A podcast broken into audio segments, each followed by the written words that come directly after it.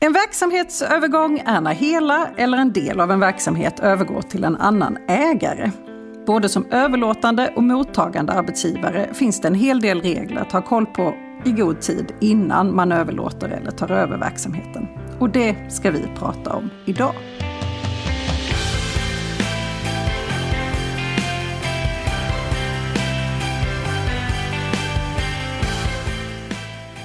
Hej och välkommen till Arbetsrättspodden. Podden för dig som verkar inom HR eller hanterar personalfrågor i din vardag. I den här podden vill vi bjuda på nya infallsvinklar och dela med oss av vår kunskap för dig som arbetar inom HR-området. Jag heter Emelie Svensäter Jerntorp och arbetar som advokat inom arbetsrätt här på Vinge. Och med mig idag har jag min kollega Åsa Gotthardsson som är delägare och expert inom arbetsrätt och arbetar på vårt Stockholmskontor. Hej Åsa! Hej Emelie! Ja, vi ska ju prata om verksamhetsövergång och med det följer någon form av verksamhetsöverlåtelse. Och det, det finns ju olika sorters överlåtelser. Eh, förenklat så brukar vi tala om aktieöverlåtelser och inkromsöverlåtelser. Vad är egentligen skillnaden mellan de här?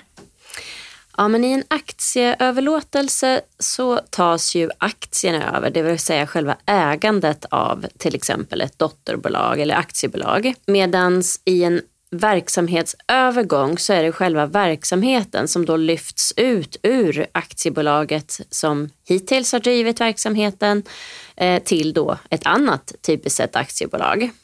Och det är det som är en sån här inkromsöverlåtelse som man ibland då gör istället för en aktieöverlåtelse. Precis. Så när man då pratar om den här verksamhetsövergången som kan bli ifall det är så att det är en inkomstöverlåtelse. I vissa fall så är det då en verksamhetsövergång och i andra fall så är det inte det. Och det beror lite på hur mycket som övergår och vad som övergår. Eh, det är ganska lätt att avgöra ifall det är så att det är hela verksamheten som övergår. Då kan man utgå från att det utgörs eh, som en verksamhetsövergång enligt eh, de arbetsrättsliga reglerna som finns där. Men ibland är det inte riktigt lika tydligt. Till exempel då om inte hela verksamheten övergår. Hur gör man bedömningen om det är en verksamhetsövergång överhuvudtaget? Ja, men man måste göra det som du egentligen har gett exempel på, på redan, det vill säga titta på vad är det som ska tas över av en annan arbetsgivare eller ett annat bolag. Då.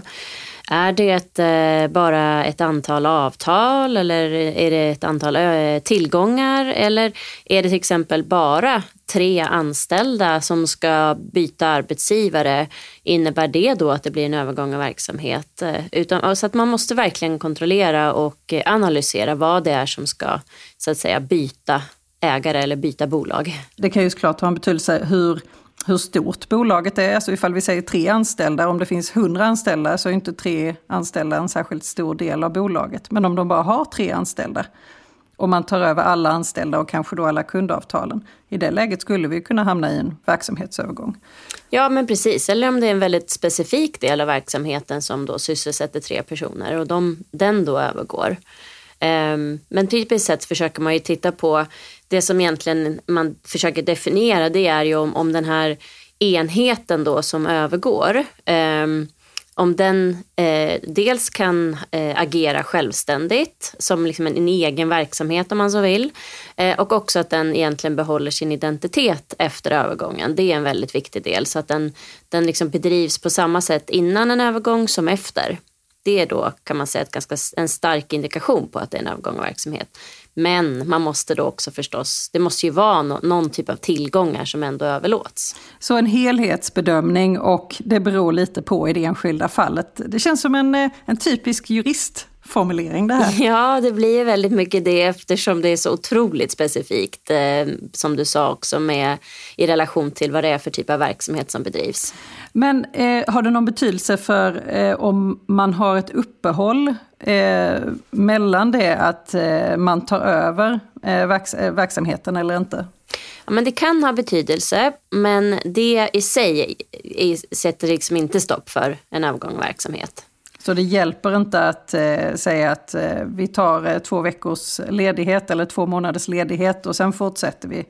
Nej, utan, precis. Utan det, måste, det är mer, skulle jag säga, en, en kanske indikation av många som om det är så att man inte tycker att så mycket talar för en övergång av verksamhet så kan då ett uppehåll i verksamheten tala ytterligare för det snarare. Och finns det några undantag för eh, när en sån här situation anses vara en verksamhetsövergång? Tänker du på konkurssituationen där det då inte blir en övergång av verksamhet? Eh? Ja, men precis.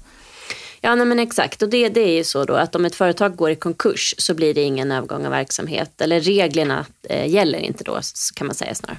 Hela anledningen till att vi har den här eh, diskussionen och eh, varför det är så, så spännande med just verksamhetsövergångar är ju att det finns en hel del skyddsregler i lagen om anställningsskydd eh, som kommer från eh, EU-rättslig eh, lagstiftning från början. Eh, vad är det då för rättigheter och skyldigheter som kommer med på köpet om det nu är en verksamhetsövergång?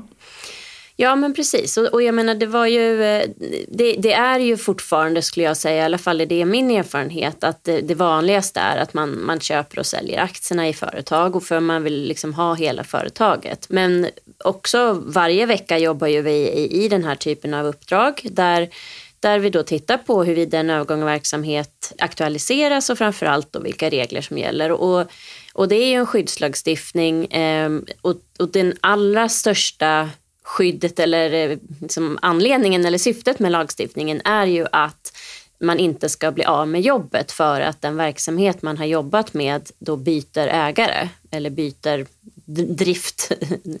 Ehm, så att ens anställning ska helt enkelt följa med som huvudregel. På oförändrade villkor ska tilläggas. Mm på oförändrade villkor helt och hållet? Är det så, behöver man, eh, övergår anställningsavtalet eh, som det är eller behöver man skriva ett nytt likadant fast med en ny arbetsgivare? Nej men som utgångspunkt så, så går det över så som det ser ut. Sen är det väldigt vanligt att den nya arbetsgivaren vill eh, ingå nya avtal med, med rätt logga på kanske och eh, kanske med delvis förändrade villkor baserat då förstås på en överenskommelse med den anställde. Men kontentan är egentligen att kärnan ska vara densamma före och efter och det har man rätt till som anställd. Och att man inte liksom kan överlåta verksamheten för att på något vis liksom bli av med de anställda, om man nu kan uttrycka sig så. Det är väl liksom det som är egentligen det främsta skyddet. Ja, här kommer du till någonting jätteviktigt. Det finns något slags eh, uppsägningsförbud i samband med en verksamhetsövergång. Ja, men precis. Så hade inte det gällt så hade man ju då kunnat säga upp alla anställda och sen eh, gjort övergången eller överlåtelsen. Eh, och då hade det inte funnits några anställda som skulle flyttas med. Men, men precis så är det ju att man får inte säga upp de anställda på grund av då den här planerade överlåtelsen. Men däremot om man har ett stort kundkontrakt som till exempel sägs upp så får man då, om, man, om det då genererar en, en, en neddragning så eh, är det inte förbjudet. Men, men just den här liksom jag vet inte om man kan uttrycka sig rensa bolaget när det handlar om anställda men liksom att man försöker effektivisera i liksom allt för stor utsträckning kan man inte göra för att liksom det man ska överlåta ska vara så attraktivt som möjligt utan det ska vara det som, så som det såg ut ska det också se ut när man överlåter. Så det är en skyddslagstiftning som eh, då såklart gäller till förmån för arbetstagaren. Så det blir som en automatisk övergång. Men eh, måste arbetstagarna övergå?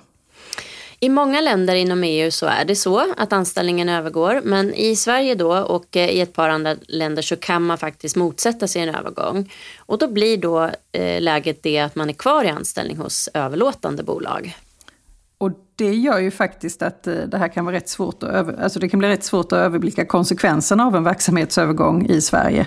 Ja, Precis, och det är också så att eh, det spelar ju roll om man överlåter en del av en verksamhet. Då finns det ju eh, kvar anställda typiskt sett och en verksamhet kvar för den här som då motsätter sig en övergång att kanske jobba kvar i. Medan om hela verksamheten överlåts då så är det ju ingenting att fortsätta jobba med så att säga.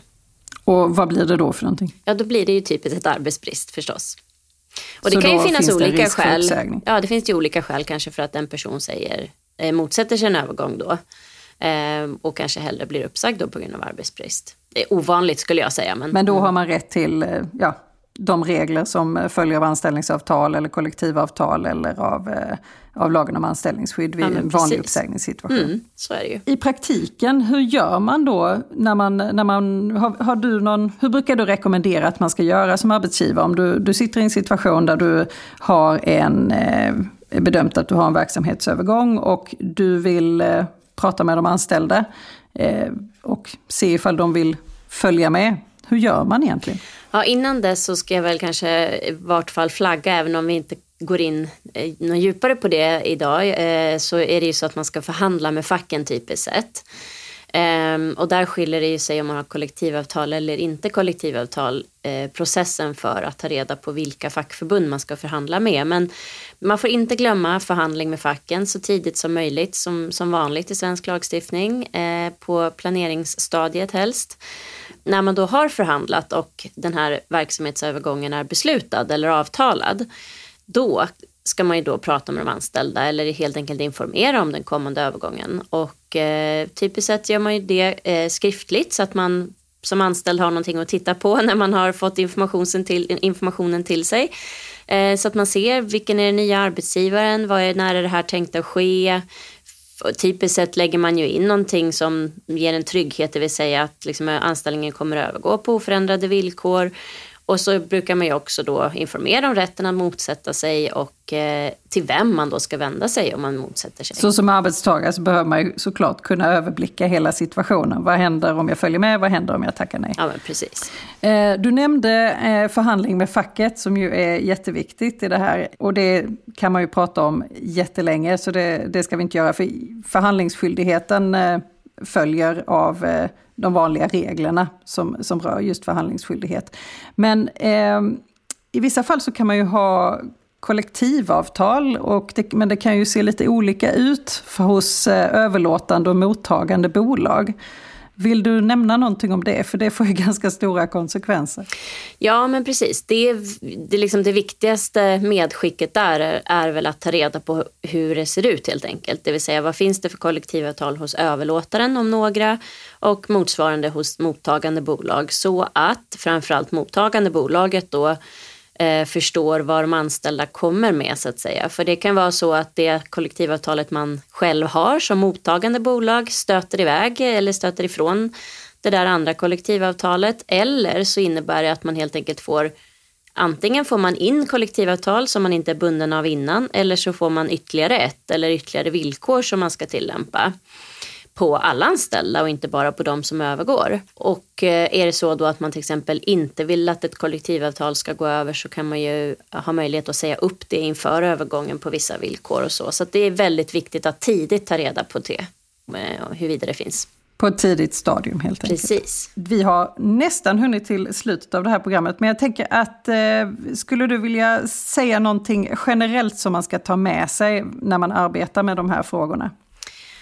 Ja, men det viktigaste skulle jag väl säga är att göra ett noggrant och gediget förarbete. Dels för att man som bolag ska få klart, bilden klart för sig vad som händer oavsett om man är överlåtande eller mottagande bolag. Men också då för att man ska få möjlighet att eh, förbereda och genomföra fackliga förhandlingar i god tid. Tusen tack Åsa, det var allt vad vi hann idag. Tack själv. Dagens gädda en övergång av verksamhet innebär inte att det finns saklig grund för uppsägning, men det hindrar inte att uppsägningar ändå sker i samband med en verksamhetsövergång, om det kan ske på grund av till exempel arbetsbrist.